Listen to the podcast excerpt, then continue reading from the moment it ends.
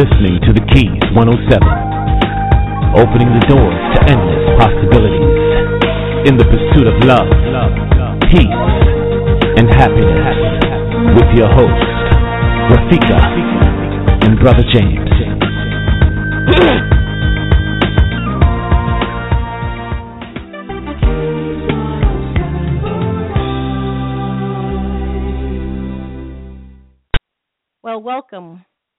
Welcome to another edition of the Financial Key with our special guest host, Heru Nekhet.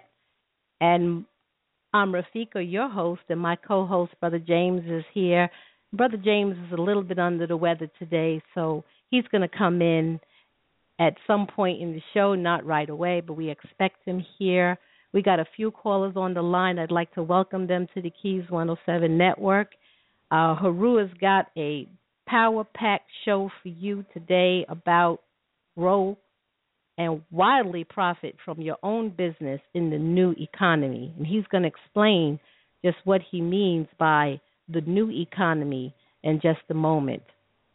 Before we get started on our topic today, I'd like to remind everybody that the Keys 107 network is going to Grenada we are in the pre- uh, the planning stages of getting the airfares together, which we can't lock that price in until January. So we have been getting a tremendous response from Patrick Dell's videos on the, the Facebook group and in Patrick's um, Facebook. All of the callers hold tight, hang in there. We're going to have that full package together for you, but the dates are set. It is going to be Jan- uh, December 22nd through the 30th 2016 in Grenada. The topic is Live Your Best Life Health Retreat. So I'm very excited to be able to offer workshops on men's health, on women's health, on colon health, and and also those of you who tuned in last week, Medea Allen, the organic the organic soul chef, was here, and she was talking about her upcoming seven day juice fast, in, of which the Keys Network, uh, Brother James and myself will be joining Medea and her family of health conscious people to do this seven day fast that helps to open the different chakras in your body. If you are interested in finding out more information, just uh, log on to www.theorganicsoulchef.com and sign up. You get a special discount if you sign up before December 30th. I believe I hear my co host, Brother James. Welcome, Brother James. Thank you, Sister Rafika. You're doing a wonderful job in welcoming our um, listening audience, and it seems like there's a lot of people online today because this topic is so timely so we really want to get right into it. It's the how to choose and grow a wildly profit from your business with Heru Nekhet.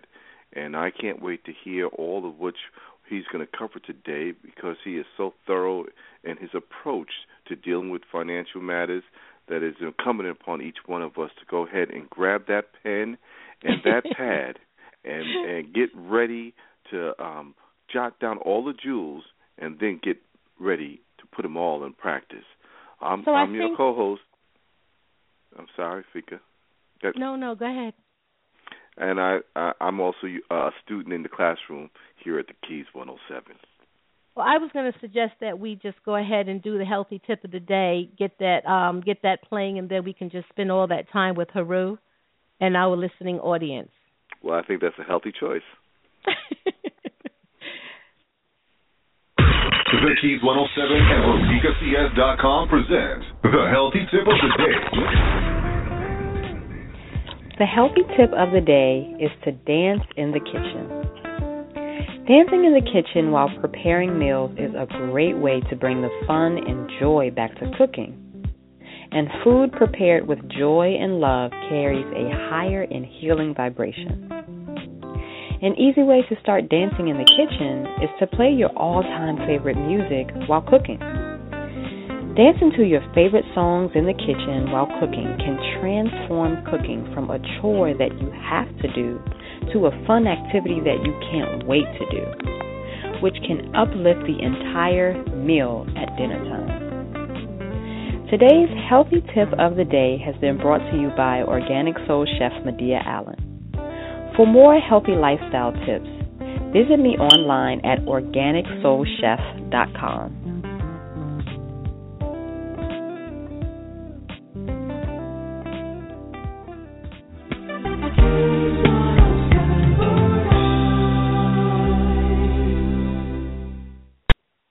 And before I forget, that wonderful music that you hear supporting and backing up Medea Allen is by none other than South Africa's pride and joy, Ernie J. Smith.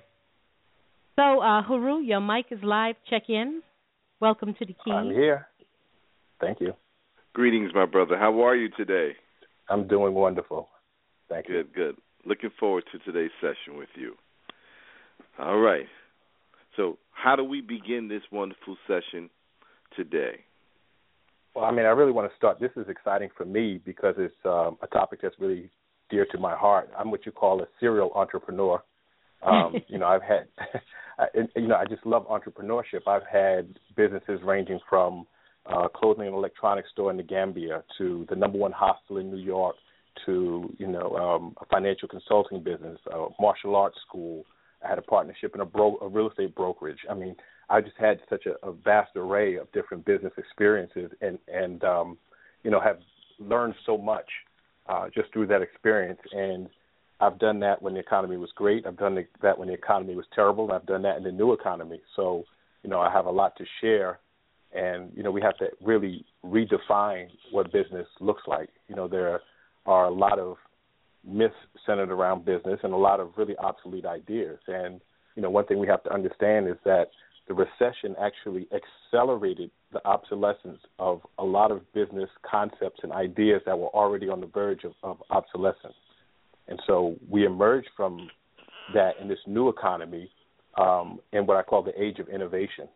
So the age of innovation, which is the transition from the age of information, you know, information um, is so readily available and so low cost now that it's not really profitable for people to sell the information, but how people take that information to produce new products, services, and experiences um, is the way to make money today. And when I say that, the customer wants to have feedback. They want to have input and feedback in the experience of, of what they're paying for. So they want to have a hand in developing the product. They want to have a hand in how the service is delivered. They want to have some say in, in the price point. They want to have a, a full experience. It, they're integrated into the whole business concept. And so we have to really reorganize our thought pattern when it comes to business.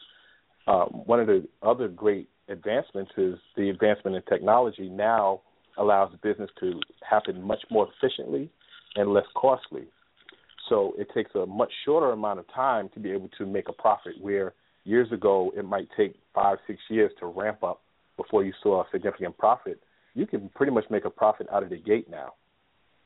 The flip side of that is, you know, since we'll see profits faster than ever before, we'll see obsolescence faster than ever before too.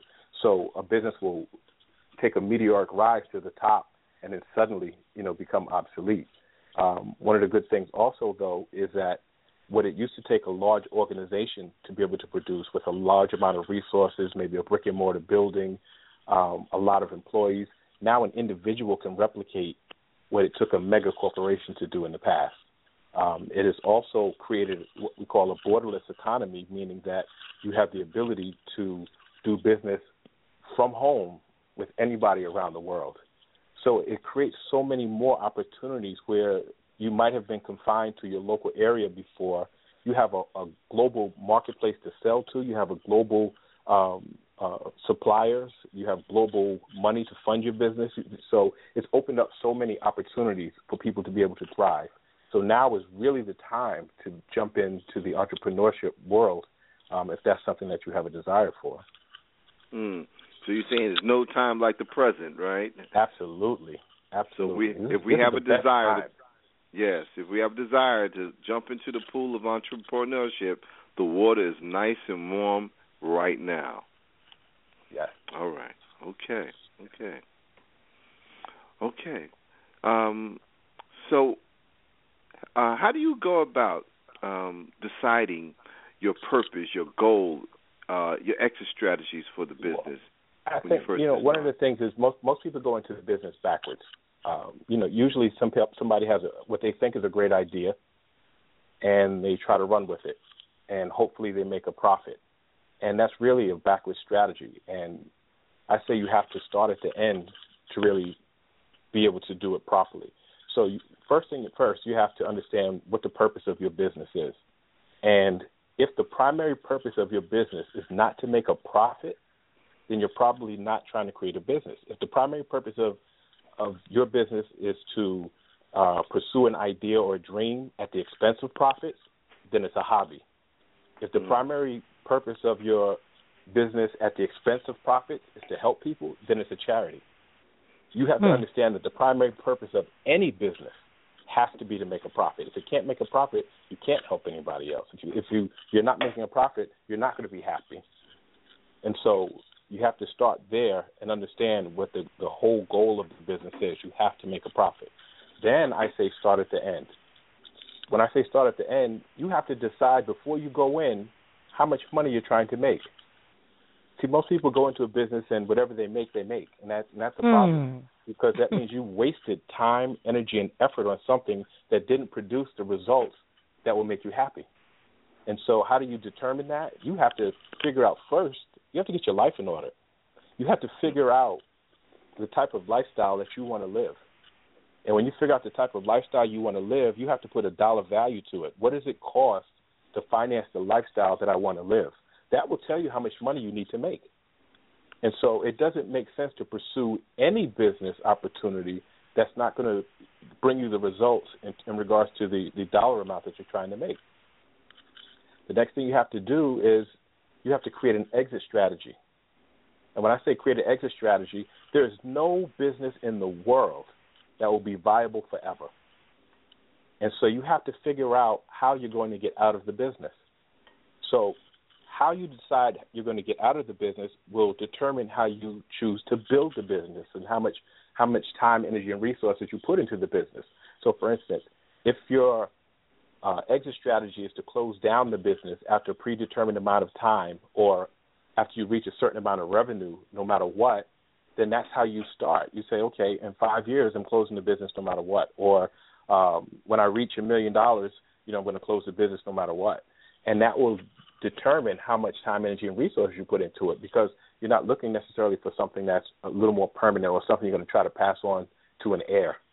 Um, you know, a different exit strategy might be um, I create this business with the idea from out the gate that I'm going to hire other people to run the business on a salary while I collect dividends as a major shareholder. That's going to set your business up totally different because in that regard, you're going to make sure you have certain systems in place immediately because you're not going to be so hands-on and micromanage. Um, mm-hmm. Your right, your your exit strategy could be: I'm going into this with the idea of selling my business for a profit once I can show that it's a, a good cash flow opportunity for someone else. And so everything you're going to do is try to hit high profits early. You're not going to put a lot into the infrastructure. You're not going to put a lot into the people. It's just about making a, a huge amount of cash flow so it looks attractive to a potential buyer. Um, you might create your, your business with the exit strategy of, well, I'm going to create a franchise model. I'm going to create a licensing agreement for my business so that others can use my system or my name. So you have to have those in mind first before you choose a business. There are, there are millions and millions of opportunities, but every opportunity is not an opportunity for you. You know, it's interesting. I had someone yesterday, just yesterday, ask me. He said, "What do you think is a, a good business opportunity for me? What do you think the best business is for me?" And you can't answer a question like that until you answer questions about yourself. Right. So, you know, once you figure out how you're going to get out, then you figure out how you're going to get in. Mm. So, is it your desire to start a business from scratch? You know, are you going to build this thing piece by piece from beginning to end? Mm-hmm. You know, mm-hmm. that takes a, a certain amount of uh, courage, risk, resources. You know, it takes it takes a lot to be able to start something from a concept to something that becomes profitable. Right. Um, you have to ask yourself, okay, am I going to do I already have a business that I'm kind of doing and I want to expand it to make it larger? Do I want to innovate it? Do I want to completely shift it to something else? and expand a, a current business model that I have. Um, I know a lot of people that do that. They start something small on the side, kind of like a hobby, kind of like a something to make a little extra money on the side, and then they decide they're going to grow it. So that's another way to do it. Um, it could be a business takeover, meaning that um, you're going to buy something that has already shown that it's profitable and has room for growth, and it's important that it's still viable. And I, I just need to really emphasize that that it's still viable. I don't know if, if people are familiar with the Flip video. The Flip video came out in 20 about 2010, and it was a small uh, pocket-sized device that did high definition video, and it, was easy to upload onto Facebook and YouTube and things like that. The and one with the USB drive.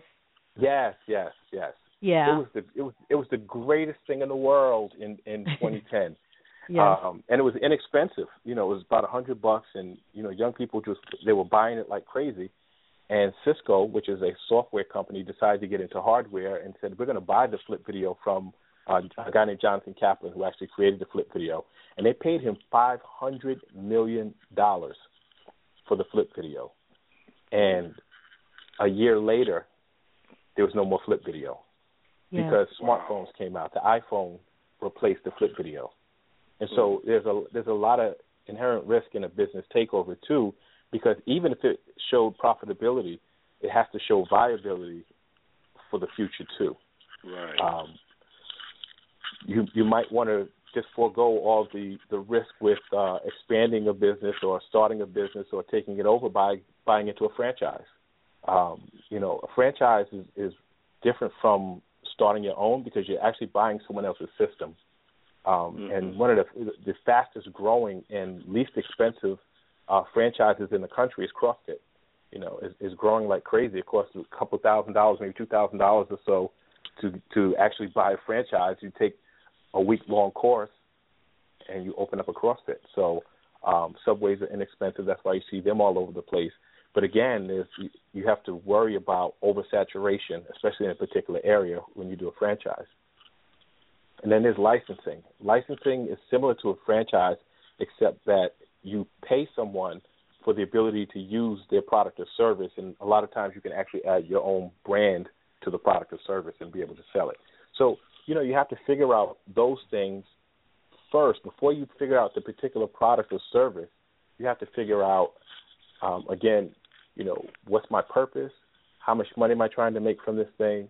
How do I plan to get out of this thing? Because I'm not going to stay in it forever. And how do I plan to enter?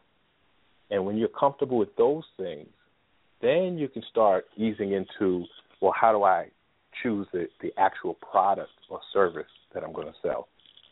Mm. Mm.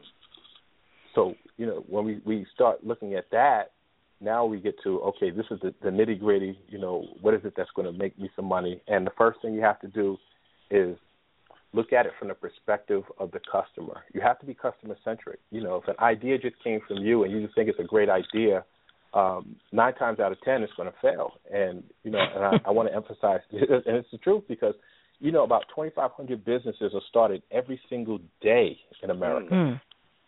and about 90% of them fail in the first year. Wow. And you know, there's a reason for that. It's, it's just because you think it's a good idea doesn't mean anybody wants to pay for it. And so the first thing you have to ask yourself is does my idea have the potential to solve a pressing problem? So once you figure that out, because if if you're not solving a problem for people, then you're not going to make any money. So not only am I solving a problem, but does it also add value to the lives of people? Are they feeling like they're gaining from me solving this problem? And then we have to look at the next step.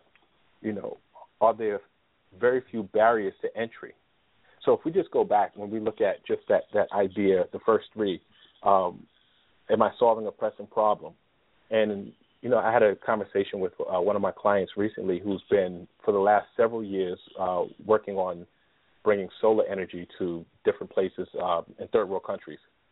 And when we looked at her struggle, is there a pressing problem? Absolutely, there's a pressing problem that people need, um, you know, clean energy. Does it add value to people's lives? Absolutely. When a child can now read a book at night, when you know someone can uh, you know have lights in their home or you know different types of energy in their home, of course it, it adds value to people's lives. But then when we look at the next thing, barriers to entry, when we look at perhaps um, government regulations, the cost of the of the solar panels, when we look at the competition from China, when we look at people's customers' attitudes, they're not accustomed to having to pay for a service. When we look at the delivery barriers, it creates so many barriers to entry that it becomes difficult to profit from that particular idea. It, it seemed like a great idea because it's solving a problem and adding value, but there's so many barriers to entry that it's difficult to profit from that idea. And so every every problem is not worth solving.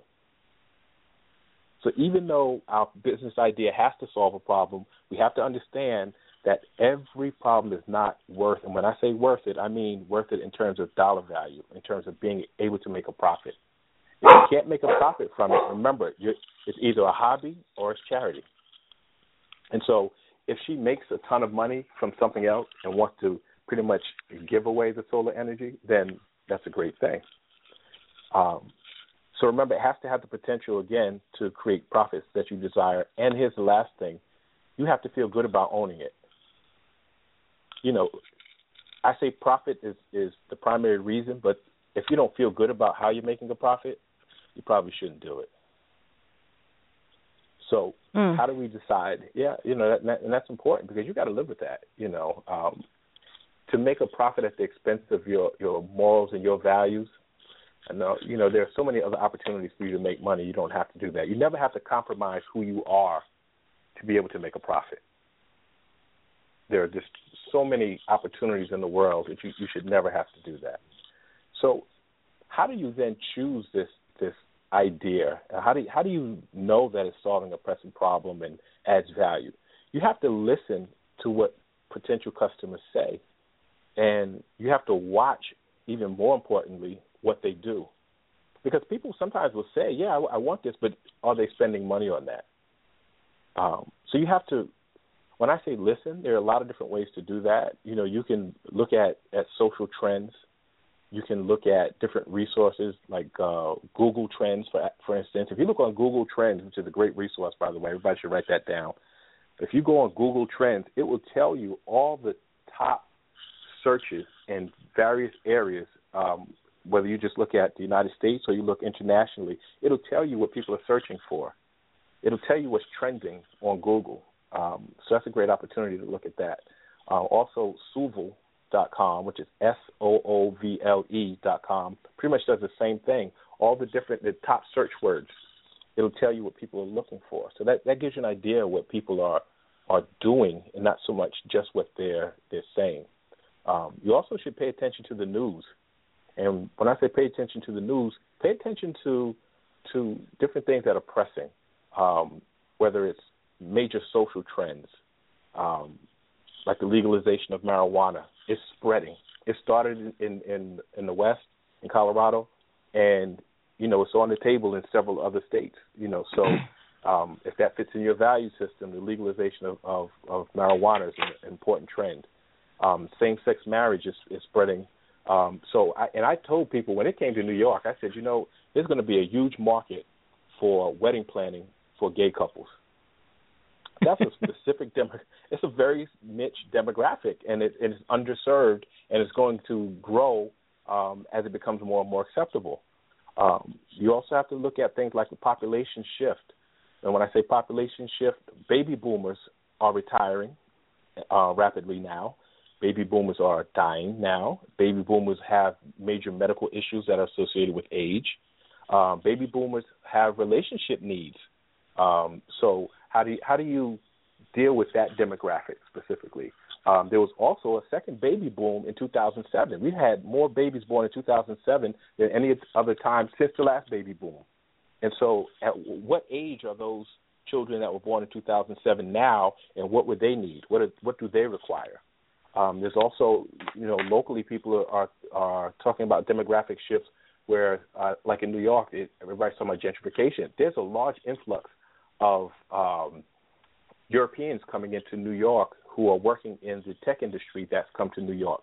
So, what are the needs of this influx of people? How do you profit from this this change that you can't stop? Um, we have to start looking at uh, competitors in, in certain areas. So, uh, and when I say competitors, and I say that to look for complementary products and services. So, for instance, if we know that, uh, let's say somebody has a golf company, for instance, just out of the blue, say they have a golf company, people need certain things. They're going to need golf clubs, golf shoes, golf membership, videos, um, you know, magazines. They're going to need a, a whole host of things. So you you can look at an industry and see what complementary products can service that that same industry that where maybe it's underserved in that area. Uh, you can also look for global opportunities. There are emerging economies around the world, and they need a lot of things in regards to infrastructure. And so, a lot of times we don't realize what infrastructure is. Infrastructure is energy, freight, hazard waste, hospitals, uh, parks, transportation, housing, schools, roads, sanitation, sewage, um, telecommunications, water supply. The list goes on and on and on. There's so many things that these emerging economies need that you can um, find a way to uh, profit from, whether you're the actual provider or, again, peripheral things from that thing that you provide. So there are so many different ways that you can find, you know, a particular product or service just by paying attention. Um, there are also ways that you can do it just from being on Facebook. Most of the people that are listening are on Facebook, and you can start a particular page for something. I had a, a client of mine uh, a couple of years ago wanted to start a T-shirt line, and it was a very, very niche T-shirt line that had to do with um, uh, a particular ethnic group. And I said, wait, before you invest all this money, start a, start a Facebook page, and see if you can build up a following on there first and then start asking people, would you be interested in the T-shirts, and show images of the graphics of the T-shirts. Get feedback. You can get real-time feedback for free before you invest a dime. And luckily, she did that, and she realized, well, you know what? That maybe this idea is not so good because I'm not getting the numbers that I would require to to uh, decide to invest that type of money. Um, you can check out YouTube trends. You can check out uh, elance.com is a phenomenal site uh, where it has independent contractors that get contracted from people from all over the world. They have a tiny little link on the bottom that says trends, and it tells you what people in the world are looking for. And so, you know, one of their top things is um, IT and, and, and translation and things like that. You can start a, a business in those areas where it's already showing you that there's a huge demographic willing to pay for that. Um, you can check out the SRDS, the Standard Rate and Data Service. If you go on srds.com, um, you can you know go in there. Um, you can do surveys of your own in your particular demographic with SurveyMonkey. Um, you can also there's a um, phenomenal website called ProductHunt.com, and on ProductHunt.com it tells you all the different products that are trending. Mm. So you can you know choose something that's that's there. Um, a good resource for that too is StartupDigest.com. You can go on there. It, everything you really need to know about getting started from scratch um, they have great articles and, and things on there on startupdigest.com. So, you know, Heru? Yes. That uh, one that you mentioned a little earlier when you was talking about the Google Trends, um, what is it? It's S O L V. S O O V L E. Dot com. Dot com. Yes. Okay. Yeah. So there, you know, like I said, there there are so many different ways. If you just pay attention um, you know, there's really no reason for you not to to choose at least to start, you know, with an idea that makes sense that people already uh, have a demand for. You know, something that just pops up out of your head usually is not a good idea. So once you once you've figured out basically a, a, the type of product you want, you have to really niche down to the target market that you want to sell to. Um, a lot of times we have no idea. We just in our minds, we just want to do business to consumer. Um, and business business to consumer usually is low volume and high, but you also have to understand that there are other ways to sell. You can sell business to business. There are businesses that need things that you can sell them to. Um, there is business to government. There are things that governments, whether it be a, a local municipality or the federal government, that they need. Um, the difference is business to business and business to government is usually high volume but lower cost.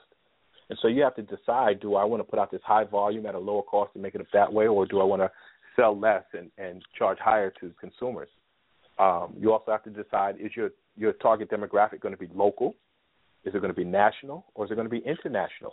Is it going to be a combination of all all those things? Because that's going to dictate how you create the product, but also how you market the product.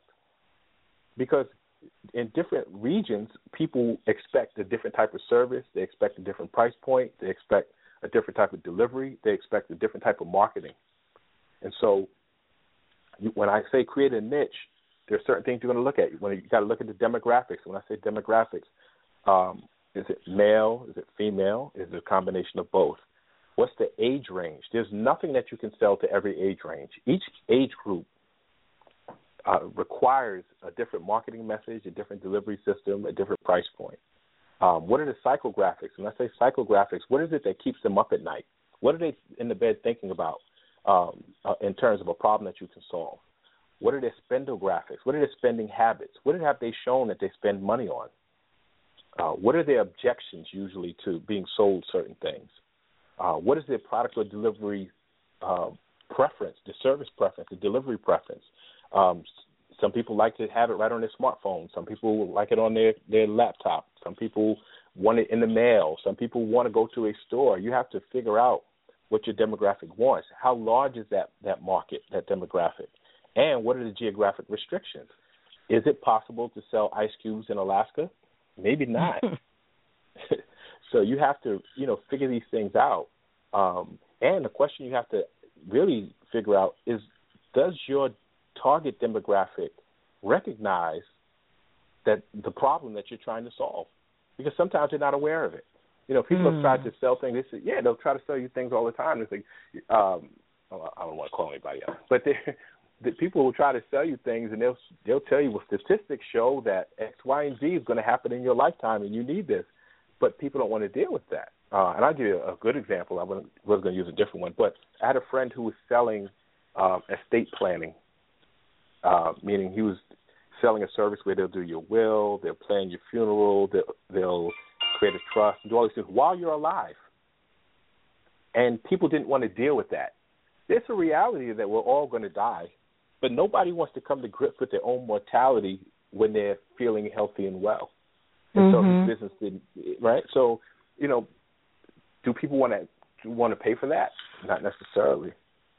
Um, and then the other question is, will they, if they even recognize that there's a problem, will they buy the solution from you? Why would they choose you? And so you have to look at that also. Um, a couple of more resources. If you're going to do international business, a good place to look uh, for opportunities, go to the CIA Fact Book. The CIA Fact Book is just what it sounds like. Um, the Central Intelligence Agency does research on a lot of different countries, and they tell you what their commodities are, what they buy, what they sell, what their stability of the government is, um, the type of things that people want. They have all that information right there, and it's free because um, your tax dollars paid for it. So that's a good way to look at some different international opportunities. Um, you can also, for international opportunities, go to uh, www.embassy-online.net, and it's the foreign embassies of different countries. And if you click on them, they'll tell you about business opportunities in their countries and how to get started in business there. Um, you can also look for the American Chamber of Commerce abroad, and that website is www.uschamber.com slash international slash directory. And, you know, there are, believe it or not, there are American Chambers of Commerce in, in many different countries around the world, and it's a good resource um, for you if you're going to do international business. So, Heru, I think this is a good time to recap on some of the points you hit today because I, I, I don't know, I got four pieces of paper here and I'm, I forgot to number them. But, you know, my pen is writing as fast as you speak. I'm getting better at that. So you talked about to um, understand the primary purpose of, of the business, and you, you said that you should start from the back, which I think the thinking process that most people have when they when they're thinking about going into business, becoming an entre- entrepreneur, doing for self is just start the business and see where it where it falls. But you're saying that you should identify um, first recognize that the business is only for profit. That is why you're in business, which is it sounds like you shouldn't well, have not, to say that, but only, you're right. It, right, and and I say the primary purpose. I mean, you'll get other things from it, but that's number one. If it doesn't make a profit, then like I said, it's not a business. So, you know, I I can't emphasize that enough. You have to make a profit, or you won't be in business long.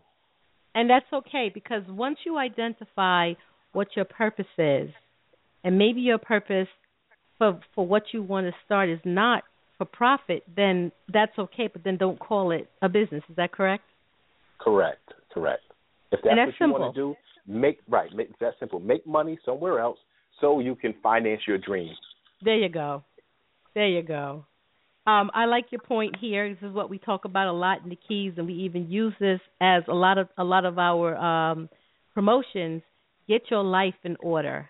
Know the lifestyle you want to live. And you talked in in one of our earlier shows about envisioning how you want to live, and you said if you can envision how you want to live, then it can certainly help you identify what your profit should be and you know most people don't take that that time you know um to really figure out what it would cost to finance the life that they want to live. You know some people say i want to travel more. Okay well what does it take to travel to the places that you want to travel to?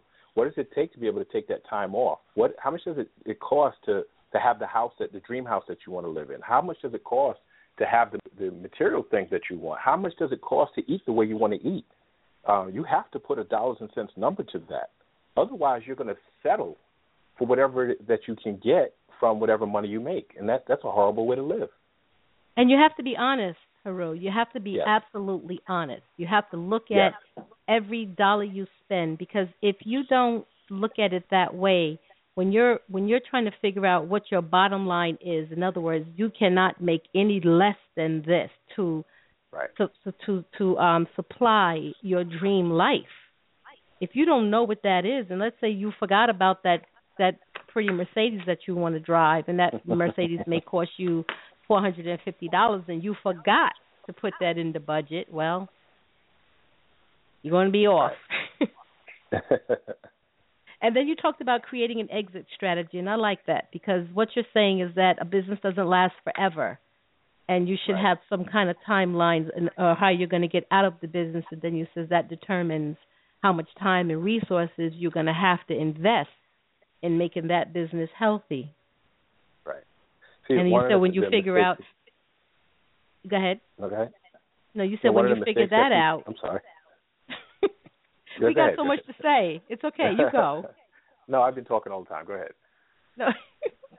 you said um, when you can determine um, your exit strategy, that's going to help you know help help when you determine how to get out that's going to help you determine how to get into the business. And I, and I like that.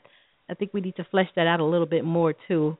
And then you talked about being customer centric um, every good idea is not necessarily fodder for a good business. Oh my goodness. I I can like applaud you for that saying that because it is so true. So if we look how at many that concept how many times have people tried to start a business and like nail salons, for example. I mean, really, right. you've got four nail salons in a, in a three block radius. Right. Should you really open a nail salon on that on in that in that area? Which is crazy. You know, I, I don't know if in their mind they thought they were going to steal all the customers from someplace else, but that's just you know ridiculous um, to be able to do that. Um, and we see a lot of that. You know, uh, people just jump on somebody else's idea, but you know, even if you got half of the customers, you're only going to make half the money that they made before. So that, that doesn't really make a lot of sense. So, you know, that that exit strategy is, you know, is, is really important. Unfortunately, most people will stay in a business far too long. Mm-hmm. Um, the signs will usually appear that a business is dying, and you should never put a single penny or any extra time into a business that's dying. When it's time to go, it's time to go. Mm. you know that's part of the problem about being emotionally attached to your business. You know, you you can't be emotionally attached to a business, or you're not going to be able to change it uh, to to what the market wants. You know, um, you know, and we see that a lot. You know, the world is constantly changing, and you can't stop that. People's desires are changing, how they want things delivered are changing constantly. You can't change that. But if you hang on to that old model and you just keep dumping money into it and dumping time into it, and it's already passed, it's, it's a, you're going to lose everything. You know, and so, so, you so have what if to. somebody what if somebody comes up to you and and says, "Listen, I I see you have a business here, and um, I noticed that you don't have a very strong marketing presence on social media, and I can tell you, if you just kick up a notch your social media presence, I your business you will see a higher rate of profit. Should you take a chance? Well, you have to know your demographic. If your demographic is not on social media, then it, it doesn't make an ounce of sense.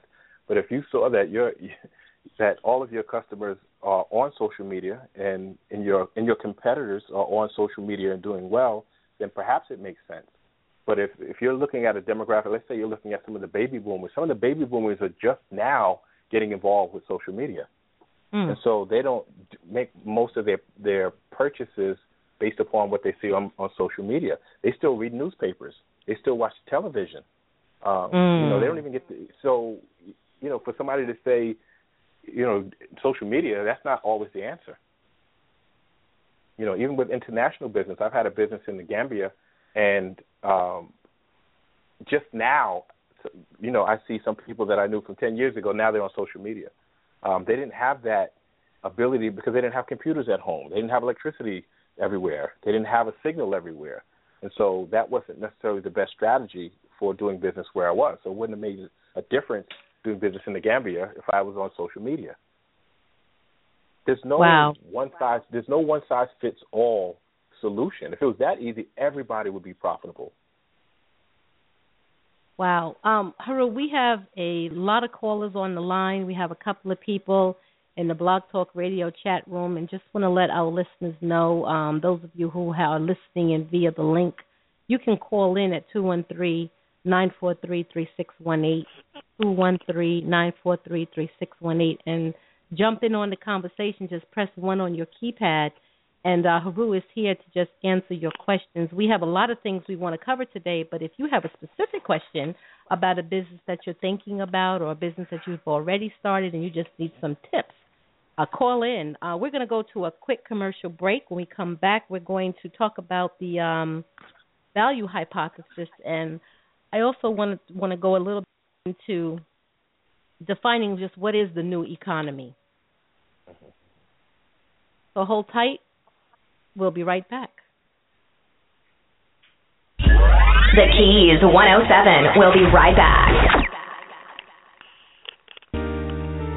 For fashions that bring out the best in you, go to maun107.com. That's M A U N 107.com. We feature organic hair and skin products, pink Himalayan sea salt, women tunic tops, children's books, jewelry, art, and orgonite.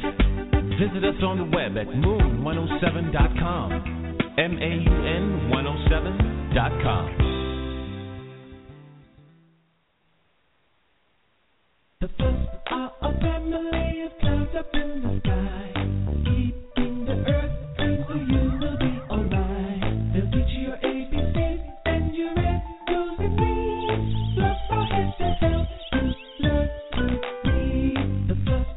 Fluff presents the alphabet is available on Amazon.com and on Kindle. So get your copy today.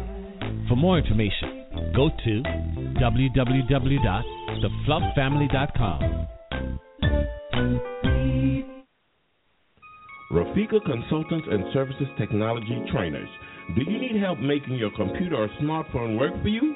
Whether it's managing your email, navigating Windows 8, working with MS Office, creating videos for YouTube, or any other technology need, our friendly and expert trainers are ready to help you get it right. We also provide public relations and web design project management. For more information, contact us at www.rafikacs.com or on Facebook at Rafika Consultants and Services.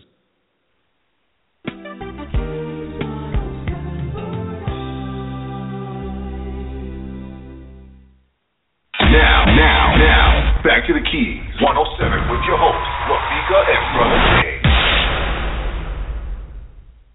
Well, we're All back, right. folks.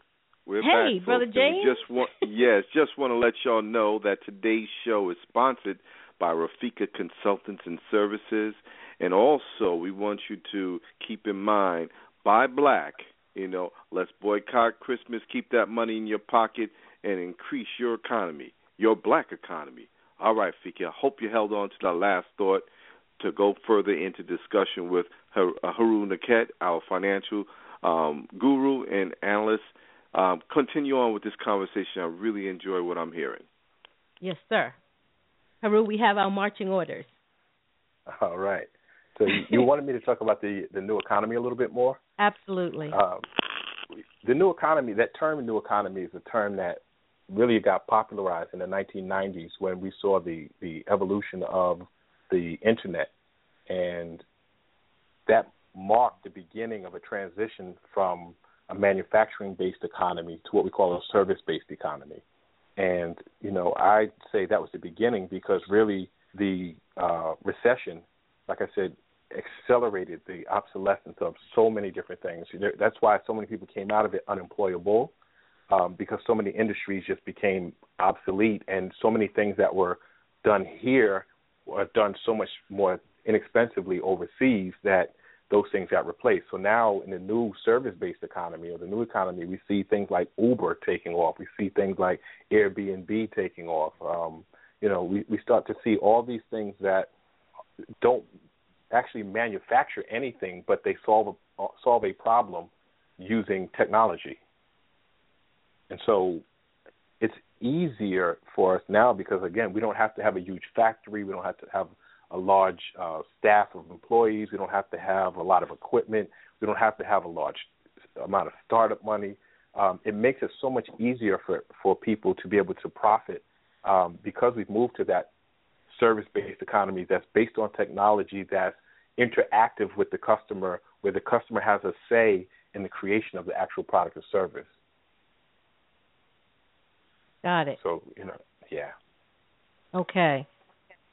Let's jump right into a value hypothesis. Okay. So I say you need to take a scientific approach to business. You know, you have to the the only emotion you should have is passion. You know, um, because you have to have a passion for for success. You have to have a passion for for what you do. But other than that, everything that you do in regards to creating this business has to be scientific. And anybody who's doing an experiment, because creating a business is basically an experiment, you have to create a hypothesis.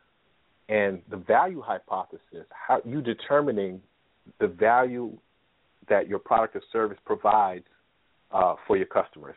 And so you're taking a, a, a, a stab at it and say, well, how do I create value? You know, what what is it that my clients are going to get from this? And you can have more than one value hypothesis, but it's how you believe your target market feels your product or service has value to them. Because if you can't figure that out, then you're not going to create the product properly. It's what is it that the that my clients really want. You know, so when we look at Uber, like what was the difference between Uber and a car service? What was the difference between Uber and a yellow cab? Um, Mm-hmm. And so, so what is the value? What is it that people are gaining that's different from that than what they were getting from before? And so you have to look at that. Um, and once you have this hypothesis, then you have to test it. You always have to test your assumptions and see do the results live up to your assumptions. So that kind of goes into, you know, uh, one of the latest things when we talk about creating a minimum viable product. But you know, you have to say, okay, you know, what is the value that I think people will get, and then when I actually put a product or service out, I have to get feedback immediately from my clients and and see if what I thought was true. Are they getting getting value in that way? If not, then we're gonna have to make some changes. Mm-hmm. Which leads us right. So, kind of like I said, leads into. Uh, actually, I'm going to jump ahead a little bit because this is important to build a, a minimal viable product, what we call an MVP. It's like creating the prototype. And when you create the prototype, I think what people do is because they have a vision of what they want the product or service to look like, and they haven't done the value hypothesis. they create far more than what's necessary to put it out there to test. If you notice what electronic companies do or what, what software companies do, they put out a model and everybody says, "Oh, it's terrible. It's got bugs." No, they they put it out there to get the feedback. They created a minimal viable product. So it doesn't have to be perfect. It just has to be functional enough to create some value that people will buy it. So no unnecessary bells and whistles. Um, and you can always add features later after you get feedback. Um, and, and you get feedback from what you call the early adopters. There's some people that will buy it. When they hear about it, they want the latest thing, and they will buy it and they will give you feedback. And so you create that minimal viable product upon your value hypothesis, and you test it. But there's a rule in testing. You create small batches. Test small, you lose small. If you test big, you lose big. And just to give you a, an example of that, um, about small batch runs on your MVP, um, I had a, a, a student of mine. I also have a martial arts school, so I, I have to make uh, T-shirts for the classes all the time. And one of my students said, "Hey, you know, my my girlfriend, she's just starting up this business, and she can make the T-shirts for you, and she can do it less expensive than your supplier." And I said, "Okay, well, I'll give her a shot at it." And um, I sent her a whole load of, of T-shirts that were un, unprinted. I got wholesale, and what she did, she called me crying on the phone, and I said, "Well, what happened?" And what she did was she printed because it was two sided. She printed the front, and they were all messed up, every single one of them. Mm. And she was crying. I said, "Well, well, that didn't. That's not a good way to do business. Why didn't she print one on the front, change the screen, flip it over, print the back, and see how one came out? And if she couldn't figure it out, then she could test on a second one and see how it works instead of messing up the whole batch on one side and not even be able to do the second side. And so most people don't learn that. You have to test small. So if you lose, you lose small. So she lost the whole batch. And we people do business that way. You can't do business like that. You have to create, like I said, the minimum viable product that, that creates value, get it out to your market, let them give you feedback, and make the changes then. You know, just imagine, you know, you see how robust the smartphone is now, but think back to when the first cell phones came out. You know, they didn't put them out with all the bells and whistles first. They had to put out a product and get feedback. They put a camera on it. I thought, believe it or not, I thought a camera was the craziest idea in the world. I said, why would somebody put a camera on a cell phone? And at the time, it didn't really make sense. You couldn't do much with it. You could only show people on your phone. But then look how how much more it developed because they got feedback. Well, the camera's not a bad idea, but if we could just download it on our computer, then we could have it. Okay, camera's not a bad idea, but the pictures are horrible. Maybe you can increase the the pixels on there and make it better. And it's gotten so phenomenal now. Nobody pretty much has a regular camera anymore. You're right. So, you know, and, and that's how it starts. You, you you create the minimal viable product. You get feedback, and your and your demographic will always tell you what they want. You know, we have to look at the way things have changed. Um, e- even if we look at simple things like how Dell changed the computer industry. You know, there was a time where you got a computer and whatever was on it was on it. And then Dell said, no, you know, people should have a, a say in what they actually want on it. And you went on the computer and you built the computer that you wanted and they sent it to you. you right. Know, um, Nike did the same thing. You know, you could the kids go on a computer and they actually design their own sneaker, and that sneaker is, is made and sent to them. You know, so we have to, you know, really think like that. We have to say, okay, what is our value hypothesis? You know, let's create this minimal viable product. Let's send it out to people, get their feedback, and we'll make the changes based on this on the small scale testing.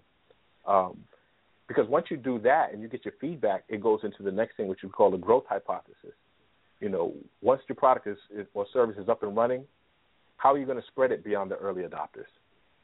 Because it's different marketing to early adopters because they're usually excited about the latest thing anyway. Any new thing in, in their area of interest, right? They're going to buy it.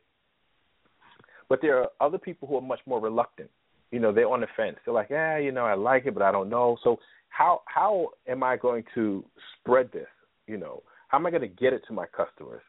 I have to take into account that you know, again, early adopters are totally different than non-early adopters. Yeah. So I have to consider the habits, the preferences, um, the the primary advertising means that that they use.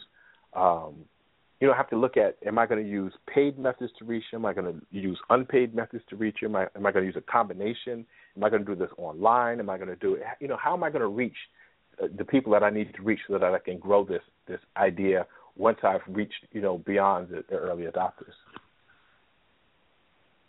So that goes into the next. So, like anything of, with technology, Heru, um, the early adopters are in it because that that personality, that that person who has already bought into technology has to have the latest thing, no matter what. And it's, Exactly. it's obsessive. So you know that if you come out with anything technology wise that enhances the early adopters, you have a, a, a open market that's demographic or uh, defined already. hmm And, and actually, you know, there's a, a a whole website for people that, that like to test software and apps and technology. Um, it's called erlibird.com, but it's spelled really weird. E R L I bird.com. So if you have you want to do that that testing of, of software, apps, or technology, you know, they have the people that are uh, early adopters who want to actually test it for you. Oh. E R L I B I R D dot com. Right. Good. Okay, so we talked about the value hypothesis and the growth hypothesis. We talked about the MVP. Yeah. Now let's move on to iterate. iterate. Iterate again, another scientific term, and you know it's it's really testing now every aspect of your design, every aspect of your delivery system, every aspect of your business model, every aspect of your system. And so, you know, when we look at the term iterate uh, from a scientific perspective, it's you know when you repeat a process with the aim of approaching a desired goal. So we had our desired goal, which was our value hypothesis, our growth hypothesis, you know, and so now we have to make clear and tangible predictions about every single outcome. So our our business system, our business model, our um, our product or service design, our marketing, our delivery method, our payment method. You know, how does it work? I've I've done split testing on different payment methods where I changed the order of payments or I've changed the name. I've said, okay, this is the gold, silver, and platinum, or and then I've changed it to uh, platinum and diamond, or changed it to and just changed the order, and it's made a difference in terms of profitability. You have to test everything, Mm. and you know people tend to, to uh, minimize the value of that, but you have to test and test and test, and it's best to split test. When I say split test, put out two. Let's say split your demographic in half. Give one part of the demographic one way to do it, the other demographic another way, and see what results you get. Because if they're, you know, if they're, they're even in terms of, you know, the demographic. If you put out, let's say you did a headline for your website, and half the people that click on get it one way, and half the people that click on get another way. Uh, you see which which one gets down to the purchase part and buys.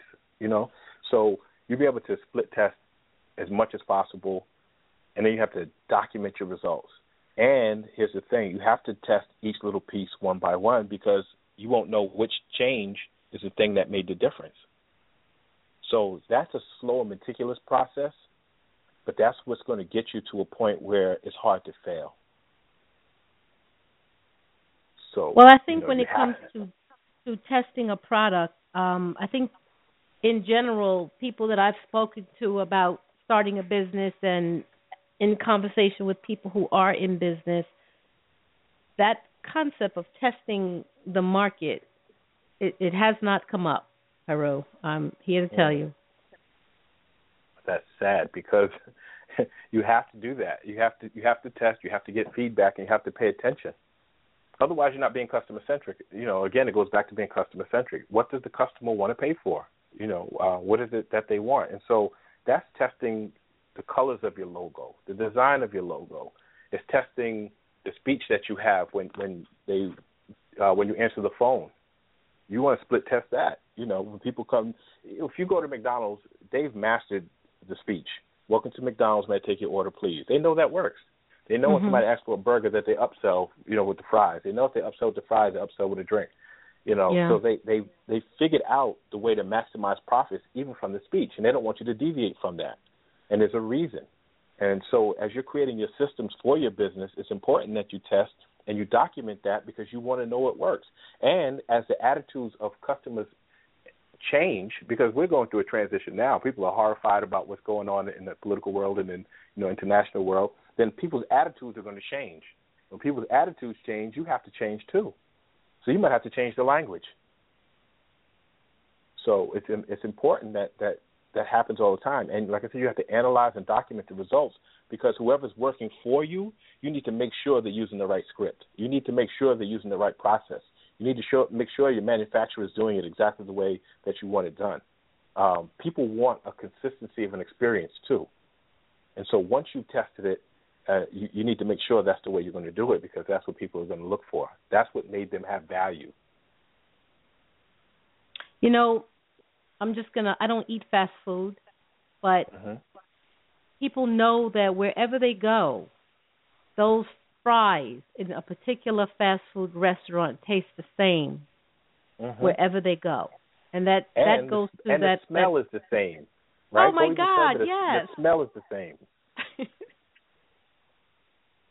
I don't know how they do that one, but I don't Oh, want to know. tell how they do it. No, no, oh, okay. I was going to tell you. There's a no, is it bad? chemical. no, wait, is it no, bad? no, no, no. It's not. It's not bad. There's a chemical company in, in New Jersey that makes the scent for the different fast food companies. So, um, not only do the fries smell that way, the burger smells exactly the same way. Everything smells like the French fries. The French fries is the major draw. So they made this. Uh, there's a chemical scent that they created to put in all the food that makes everything smell exactly like the French fries. So you can be driving a block away, and that scent is what will draw you to that place. You already know. You know, I know the place you're talking about. Um, Yeah. Everybody smells it. You can smell it a mile away. Literally. You can. yeah. Oh, and it's the same thing it's, with it's the chicken places. I mean, it, I'm laughing at it because I'm I am totally against that food, but it, it is it is ingenious marketing. Yeah. And that came from testing. Because what made them decide to make it smell like the fries as opposed to making it smell like the burger, as opposed to making it smell like the apple pie? That was testing. Mm. Mm. And then we go with them chemicals again, right? Okay, we're not going to go there because that's a whole other show. right. Let's we we began talking a little earlier about the um shifting the directions, push through or abandon, and I think that goes into the comment you made when you said never put a single penny into a business that is failing. After you've done all your testing and you've gotten your feedback, then you have to make a decision. Um, if everything is perfect, which it rarely is, then you do what we call a push through. You just, you know, put it out there, go full force, dump your resources and everything into it because it's ready for the market. It's going to make the type of money that you want. Um, you know, again, that's rare. Most of the time, you have to make what we call a strategic shift. Now, there are dozens of ways to shift, so I won't necessarily cover. I don't know how much time we have. Um, if I can cover all the ways to shift, but there's just like I said, so many ways to shift. So, for example, um, there's a narrow focus shift, what we call a narrow focus shift, which means that what was previously considered a feature now becomes the actual whole product or service. There are some times when you thought, um, you know, I have a this big product or this big service and I have multiple things in it that everybody wants the whole package when and you'll find out no, they just really want this one piece. And so that one piece of it becomes the actual business. And I'll give you an example of that. I used to teach a, a real estate course, and part of the real estate course, because so many people had issues with their credit, I used to, you know, say, well, you got to fix your credit, and we used to have have a little discussion on that. And people would say, well, you know, I, I really need a lot more help, and I actually created a product um, that you know help people fix their credit. You know, and that was for years. That was one of my number one selling products. Um, and so sometimes, you know, what you think is valuable um, has less value than one little piece of the business or the service. Mm. And so you just shift from, you know, we're not manufacturing everything now. We're just going to take it down to this one thing. Mm-hmm. Um, and and sometimes you have the actual opposite of that. Um, you know, where you you take an expanded focus shift, um, where what was the, the the whole product just becomes a single feature of an actual bigger product. So it's, it's actually going the opposite way, where you know before this was the whole thing, and now you realize that people want so much more, and so you create a bigger product, and what you thought was going to be your shift actually expanded into something larger because of the feedback that you got. Um, sometimes you have to change the, the target market. Sometimes you'll discover that uh, the people that you thought were interested just aren't interested. And I'll give you an example of that. Um, there was a a medicine that came out that was intended for one particular demographic, and they got feedback from that demographic, and it said that they got an erection for hours, and it then became a, a, a Viagra, which became a sexual enhancement drug.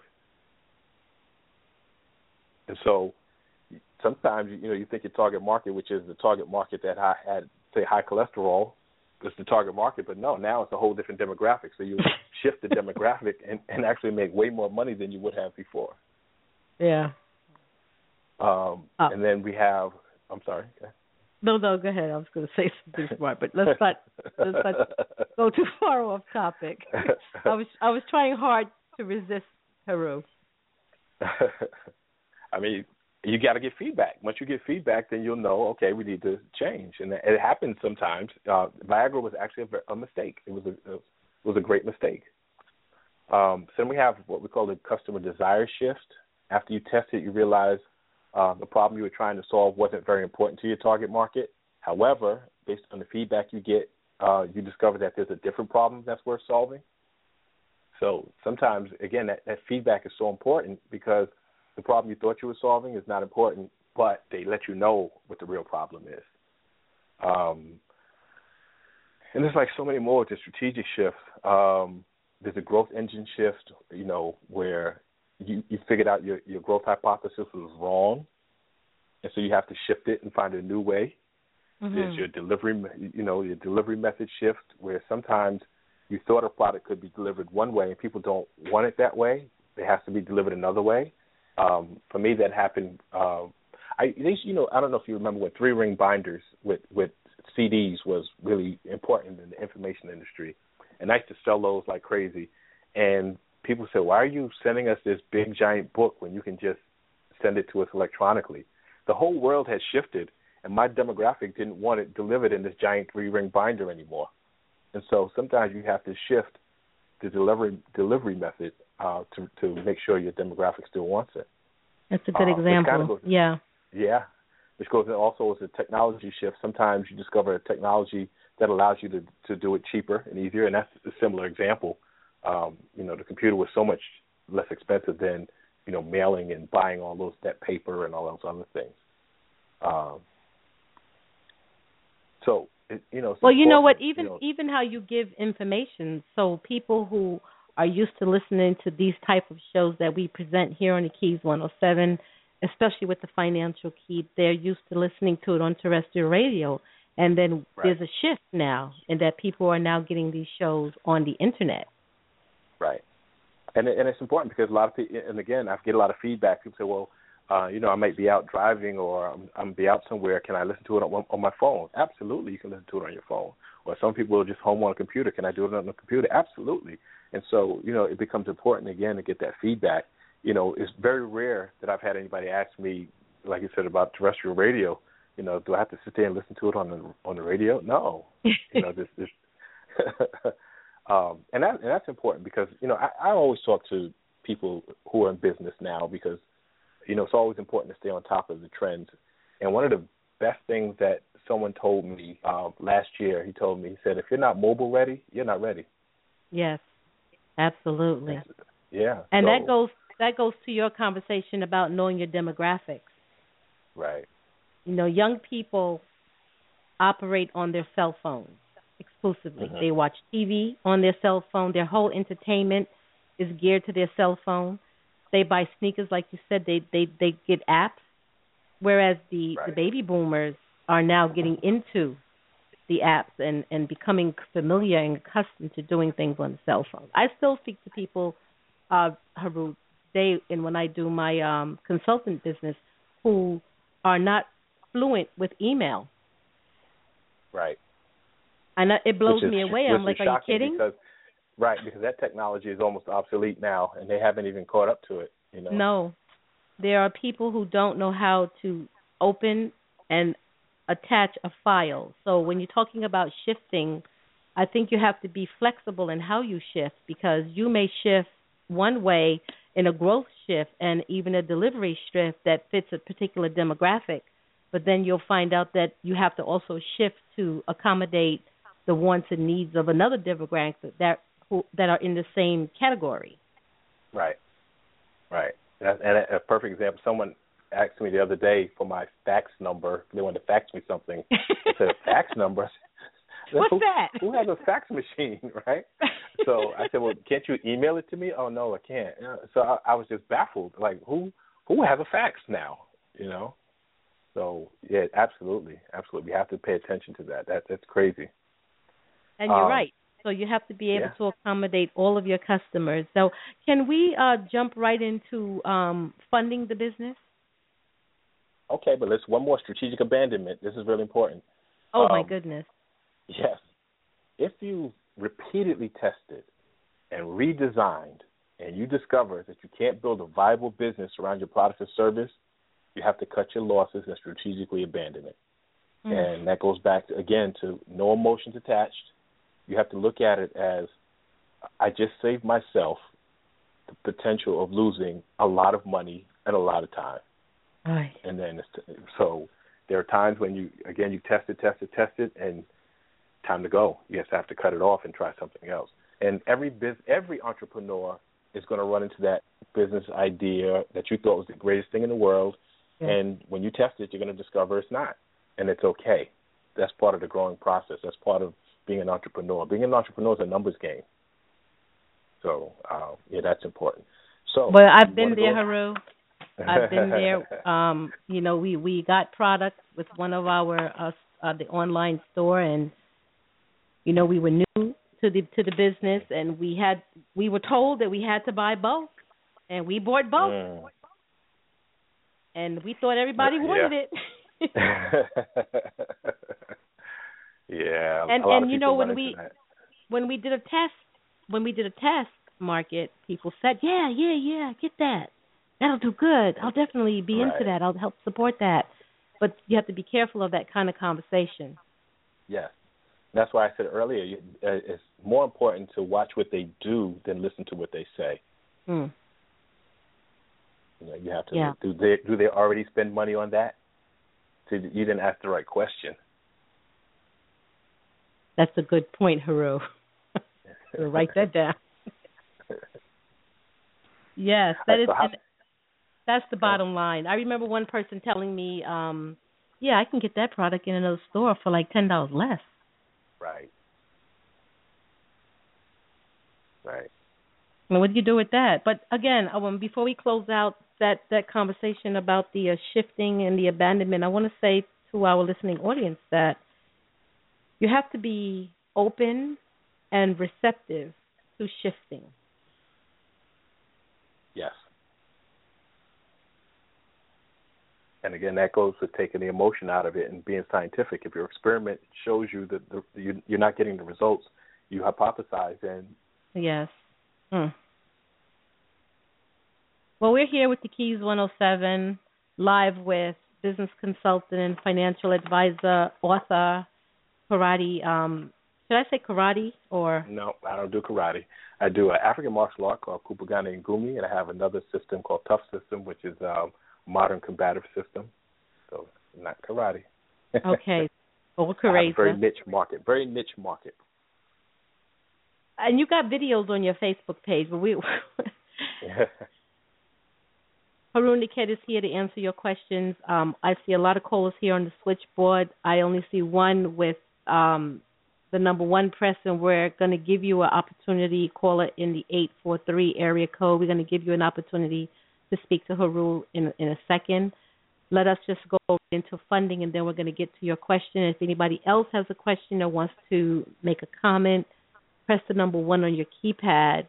And for those of you that are tuned in online and you want to call in, the number is 243 area code 213 area code 943 3618 213 943 3618. So we are here focusing on the financial key with Heru Nekhet, as we said before, and we're talking about how to choose, grow, and wildly profit from your own business in the new economy. And then we're going to go right into funding your business. So funding your business is where a lot of people, um, I guess, run into the brick wall because they don't really understand how to fund the business or how much even they need. And before I go into the, the resources for funding a business, we have to look at, you know, what it takes to, to actually start the business. So you have to do your own homework and thoroughly determine every possible expense that you'll incur to get started building your MVP. Because remember, we're not worried so much about uh, running the business yet. We haven't gotten that far because we don't know what the product or service is actually going to be or what it will look like at the end. So initially, you know, our whole focus is how much is it going to cost to create that MVP and and and sustain the business during the testing phase. So it's better to overestimate the cost because sometimes we we don't realize what it's going to take to do some of the shifts. So you have to come up with a budget for that, and you know you you have to start looking at different resources. So some of the things that you might look at early might be the crowdsource funding. You know, you might put it out to your your demographic that I have this phenomenal problem I'm going to solve for you, and I'm looking for uh, donations basically to create the uh, um, the prototype. Um, you can look at microloans. Microloans are small loans up to thirty-five thousand dollars. You can look at peer lending, like um, the Lending Club and things like that, where they'll lend you up to forty-five thousand dollars. So in the beginning, you need a small amount of money just to get you through that. You know, like I said, building the prototype in the testing phase. You know, once you've done all your testing, then you have to look at the numbers that on a greater scale. At that point, you're going to start looking at angel investors or venture capitalists and things like that. Um, and actually, is a, a, resource for angel investors. If you go to www.angellist.com, it'll tell you how you can get in touch with um, about 700 different angel investors uh, that are, are looking for you know, that next big thing. So that's AngelList, A N G E L L I S T dot com. There are about 258,000 um, active angel investors in America. Mm. And so, the, yeah, there's no shortage of money. You know, um, so that's that's something we want to look at. You want to look at venture capitalists. Now, the difference between a venture capitalist and an angel investor, usually a venture capitalist is after you've done your MVP and your small testing, they're going to put all their resources into it. They're going to take significant control and ownership uh, with the idea of cashing it out and selling it to someone else. That's why I said in the beginning, your exit strategy and how you get in will de- will determine how you build the business. Because with a venture capitalist, basically, it, you're not going to hold on to the business for a long time. You're going to show that it makes a profit. They're going to invest a bunch of money into it to to make that grow a little more, and they're going to sell it to, to someone else in the long run. Um, another good resource if you're in New York, uh, in the New York area, um, nylovesbiz.com is a great resource for finding different uh, funding sources, resources. That's uh, N-Y-L-O-V-E-S-B-I-Z dot com. So one thing you have to understand is that each of these funding sources has their own requirements to qualify. So you have to really, you know, look at each of them and investigate them thoroughly to make sure that they meet the requirements that, that you have for funding your business.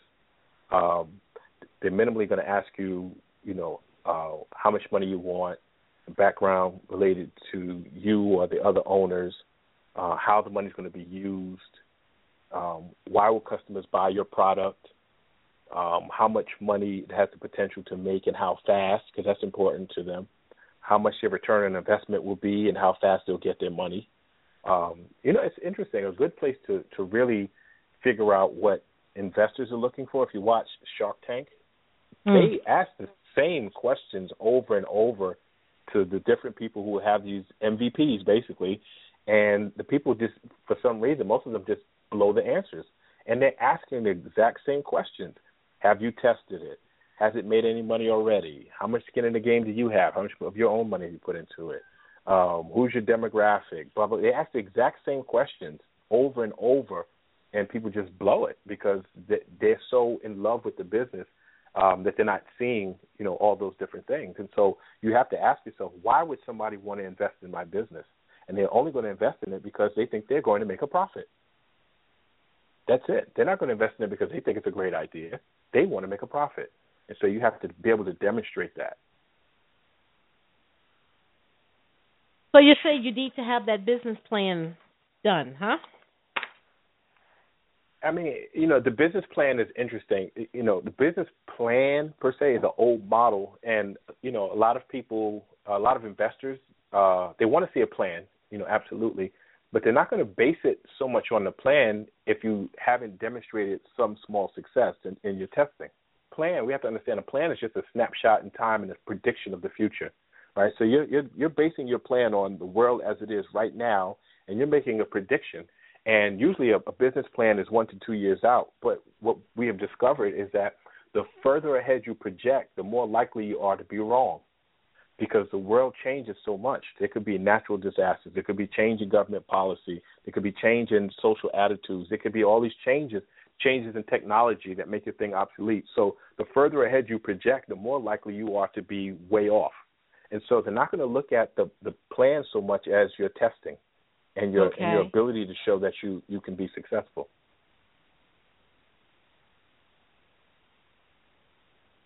So, All right, uh, yeah. I have I have a lot of websites here that you gave out today.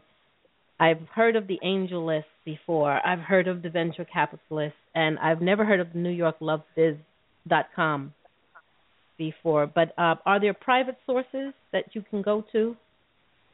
Yeah, I mean, yeah. If you if you Google angel investors or or venture capitalists, there- there'll there'll be like I said, there's so many. There's thousands, tens of thousands, hundreds of thousands. Um, and again, each is going to have their own criteria. Each like there's a lot of times.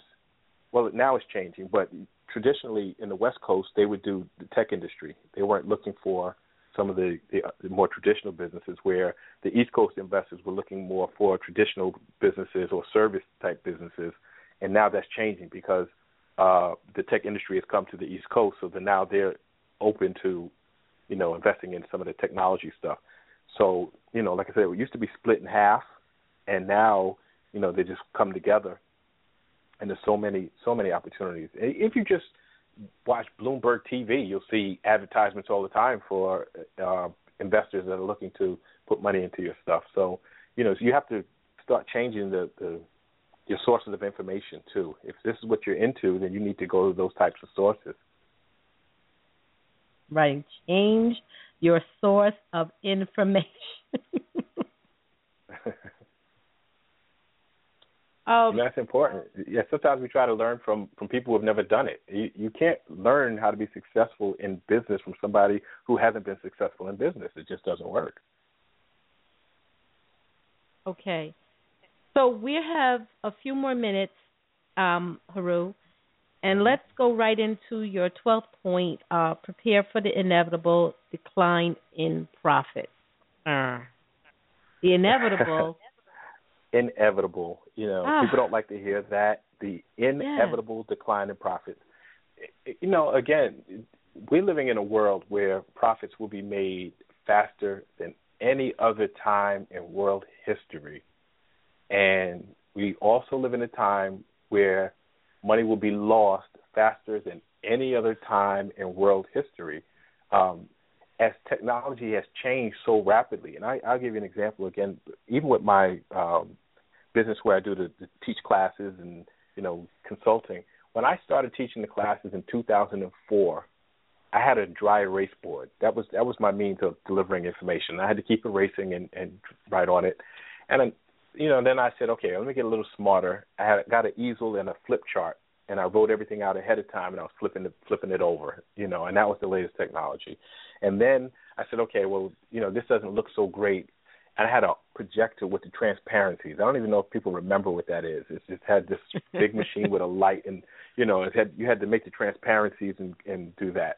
And then I, they came out with the uh, uh, the projector, where you can connect this to your computer, and you know now they have HD project projectors with surround sound in them, you know, and and we're just talking about from 2004 to now 2015 how vastly the technology and the delivery changed just in in sharing information in a classroom. And so, you know, we have to understand that the world is changing so rapidly and technology is changing so rapidly and people's attitudes and ideas about products and services is changing so much that it's impossible for any single business concept or idea to remain viable forever. You know, and sometimes we, because people are nostalgic, we want to hold on far longer than we should. Mm. But it's a mistake. You know, once once you've done your MVP and you launched your product and you have a system for it to sell, you need to start looking for the next thing. You got to go through this process all over again. You got to go back to the beginning and say, okay, what's next? Because once it hits its stride, that's it. It's not going anywhere from there. The only place for it to go is down. It's going to decline at that point. So you don't wait until it's dead before you try to find something new. Thing is riding high, you start looking for a new opportunity uh, to put your energy and your resources into. And so that Mm. whole process starts again from the beginning. You know, because your lifestyle is going to change. You've already hit that that lifestyle, but nobody's ever content. So now, what's the next level that I want to be on? What's the new income that I want to generate? What's the new thing that people want? What's the next problem that I'm going to solve? Am I going to, you know, this next thing, am I going to put all this time into it or am I going to sell it? Am I going to stay local or am I going to go international now? You know, you have to start doing that because your business is going to die. It, it, it's just, just the life cycle of a business, and that life cycle is far shorter now than it's ever been. Okay. Um, Heru, Yes. I think you you hit on a sensitive point here when you talked about the inevitable decline. Uh, uh, you said earlier that no business lasts forever, Correct. and you need to have an exit strategy. Yes. So, in in planning your strategy or starting your business, you should think that there's going to be a decline, or or Yes. is is that is that not always inevitable? But, but no, I mean it's inevitable, but you don't have to wait for the decline. Is what I'm saying. I'm saying you should never wait for the decline to happen. Okay. You know, you don't you don't want to wait until your profits are, are waning and you're struggling and you're dumping time, energy, and resources into something that you can't save. I'm saying when you if if you had an exit strategy that when this thing hits a million dollars, I'm out no matter what, then you're out at a million dollars no matter what. You're on to the next thing.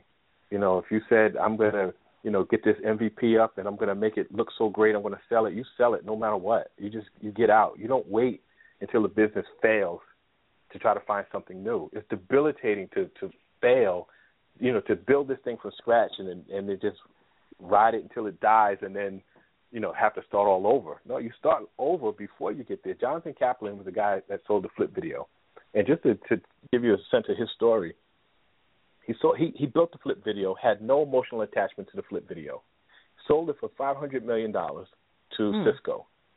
Cisco blew it because their timing was off. Jonathan Kaplan was not married to that type of, of technology or that industry at all. He took his money and he created a restaurant called The Melt. The Melt he created in San Francisco in the tech industry by the tech industry for these young people who want to run in and out and get something quick. The Melt sells grilled cheese sandwiches and soup, and they order and pay for it on their smartphone. And he boasts that he can get you in and out of the restaurant in 90 seconds or less. And so he, he his idea for that to create a franchise model in other places that serve a similar demographic. I bet he will sell that once it hits its peak of profitability and move on to something totally different. And that's the model you have to follow if you want to be successful. So, thinking about the advice that I heard from years back when you're going to a business, do something that you're passionate in. Your passion is what will drive the business. So how do you how are you passionate and this or actually I'm asking how are you how do you separate the passion from the emotion so that if it's not working even though you're passionate about it, you got to just let it go. So how do you do that? Because I you have know. to be passionate. You have to, as an entrepreneur, you have to be passionate about every aspect of the business. If you're just passionate about the final product, you're not going to do all the other things we talked about. Because who wants to sit there and and talk to the the, the demographic and and create a, a prototype and test it and do all these things? Those things aren't exciting. But if you're passionate about being an entrepreneur, if you're passionate about the process of taking something from concept to profit, if you're if you're excited about it, if you have that passion, that drive just to be successful, that that's where the passion comes from. It doesn't come from the particular product or service. It's a good thing when people are happy with your product or service because that means they're going to pay for it. See, what we don't understand is that there's no business that makes money. Businesses only incur expenses. It is only your demographic that makes that gives you money. And so your your passion should be about keeping your demographic happy. Your, your passion shouldn't be about the business. People don't Mm. get that. Business, business only incurs expenses. It is only your customers that will tell you if the product or service is great, and they will let you know it's great by spending money on it. That's it. So you put your put your effort into the relationship with your your clients, with your demographics. Don't get married to the business. well, we're going to break for a very brief commercial uh, commercial break some information.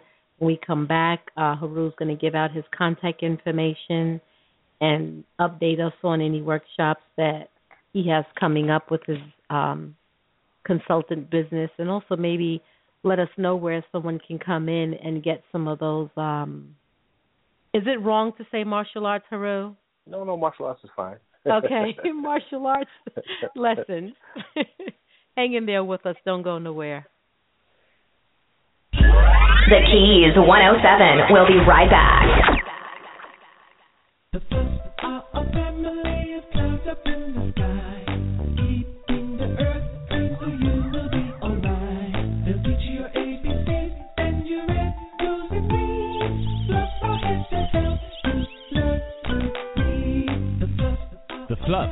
The alphabet is available on Amazon.com and on Kindle. So get your copy today. For more information, go to www.thefluffamily.com. Rafika Consultants and Services Technology Trainers. Do you need help making your computer or smartphone work for you? Whether it's managing your email, navigating Windows 8, working with MS Office, creating videos for YouTube, or any other technology needs, our friendly and expert trainers are ready to help you get it right. We also provide public relations and web design project management. For more information, contact us at www.rafikacs.com or on Facebook at Rafika Consultants and Services.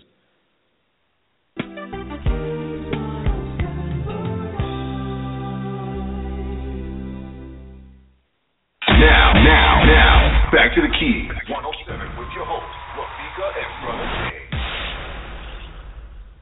Okay, so we tried to make that one brief, and this show is in particularly sponsored by Rafika Consultants and Services for all your technology needs. And Heru, let's um, let's bring this one home because we know we're only just putting it on the shelf. We're going to unpackage it at another time because there's always more to talk about when we're trying to help people build their business.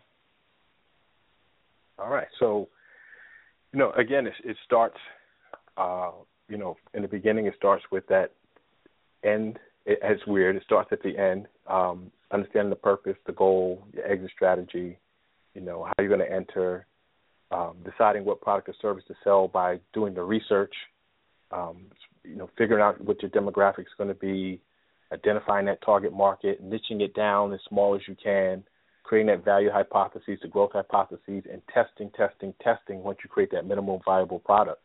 Um, if you can do those things, it's hard to fail Mm. because you won't put all that time, energy, and resources into something that you haven't tested on a small scale. So, you know, it's vitally important that you, you know, follow the steps. You know, um, you know, we only had a short amount of time, so we crammed a lot of information into a short amount of time. But you can definitely, um, you know, use that information and, and go far. Uh, if you had any additional questions, you can reach out to me um, on Facebook at Insiders Group Inc. That's my page there. Um, you can message me. You can write on it on the wall. Um, I also have a page there, Recession Driven Riches, uh, which ties to my book. Definitely run out and, and get the book. You can get it on Amazon, Barnes and Nobles, um, or you can get it right on my web, website, recessiondrivenriches.com. Um, you can email me at heru at insidersgroup.com. I'll be glad to answer any any questions that we didn't uh, get a chance to get to today. And um, in January, I will be having some free workshops. Um, if you email me, you can get into the free workshops. Um, I'll have a few of them in January, and then we'll have a, a, a course actually in starting in February. So you know, uh, show me that you're interested. You know, this is my testing phase. I'll know if you're interested if you reach out to me. So if I hear from you, I'll give you the invite and I'll tell you the, the time and the date, and I'll see you there. Give out the email address uh, one more time, Heru. Okay, H E R U at insidersgroup.com. That's Heru at insidersgroup.com. Okay, I just put that in the um, chat room for the uh, Blog Talk Radio chat room, and you can also inbox uh, the Keys 107. Uh, you can inbox myself, my uh, my co-host uh, James T. Muhammad, or Rafika C. Stories. You can also leave us a message on the Keys 107 Facebook group or the Facebook page. And you can email us at suggestions at the keys107network.com. And, you know, Heru, I knew this was going to be a fabulous show and it was just going to flow the right way because I had no technology problems today. Wow, great. I even have the new Wave uh headset on. My my um son has this this headset that the light it has a light like an ET light on the bottom of the microphone. And I'm looking, I keep seeing this light, and I'm thinking, where's this light coming from? Can I just I just want to remind everybody to send in your suggestions for show topics. Um, again, I, I want you to have you know that, that interaction in, in regards to creating the, the experience. I don't want to just talk about what I want to talk about. I want to talk about what you want to hear. And so, you know, make sure you just send a little note and say this is a topic I want to discuss. Um, doesn't matter, you know, if you have ten topics, send ten topics. You know, I'd be glad to uh, try to address those those questions that you have. Well, my co-host, Brother James, was a little under the weather today, so he needed to um go and rest, and I decided to just allow him to do that because you know when you're married to somebody and you know that they need to rest, just let let them. You have to let them rest. Either that, or you're going to have to have a Snickers handy. That that is correct. That is very correct. But I haven't missed a beat, no, no, uh, nor a syllable or a note. So we really thank you, Brother Heru, for giving us a a, a very condensed, power packed, full of information that can help us and aid us to be successful in business. So we so much appreciate your your your candor, your uh, your information, which is so timely. And I'm going to get right at it. Re listening, I listen to your shows at least twice, um, so I can, you know, per, uh, pierce apart the things that I need to put into our business life and share with our friends who are who are trying to enjoy the entrepreneurial spirit.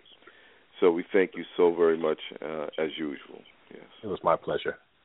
And as we know, our next show we probably won't broadcast live um, towards the end of the month, but we encourage you to buy black, to look at companies and services and and products that are made for black people by black people and let's keep it in the community and let's help each other grow and if you have little ones in your family in your community that are looking you're looking for a wonderful gift for maybe Kwanzaa for them the fluffs present the alphabet is a, just a marvelous journey in learning your ABCs presented to you by the dot who is the keeper of the clouds.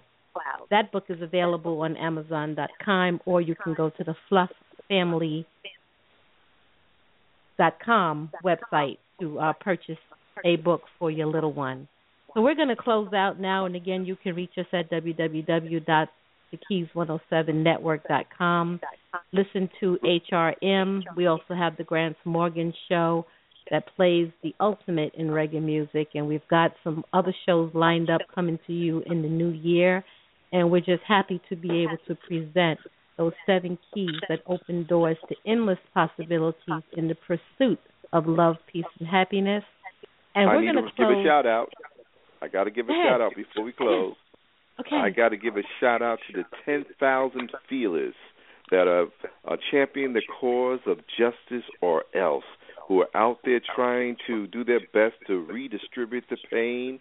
And their motto is if our lives don't matter, neither do our dollars.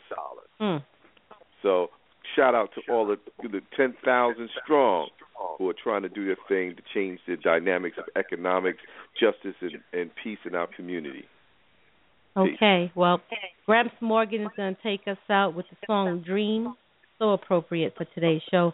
Heru Nekhet, thank you so very much, and we will see you in January. Uh, do you have the date for the January show? Uh, actually, I don't. Neither do I. so, but we will let I folks know. Don't I, worry. can't. I can't bring my calendar up, but it's it's always the third Thursday. I'm gonna give you that date before I go. no, I'm I'm gonna get it techie for you right now. I'm one and of it the techie is people, going Heru. to be the 21st of January. Twenty first the of 21st January. of January. All Yes. righty. Okay.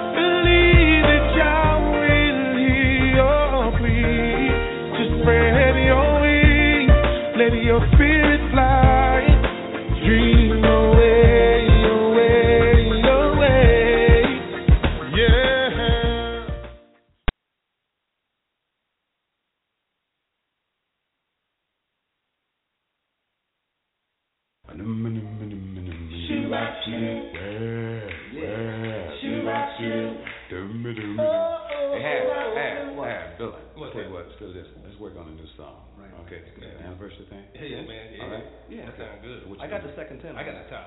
Okay, you got the top, Bill? Yeah. I'll take the bass, all right? Let's go. Let's go. Let's move solid.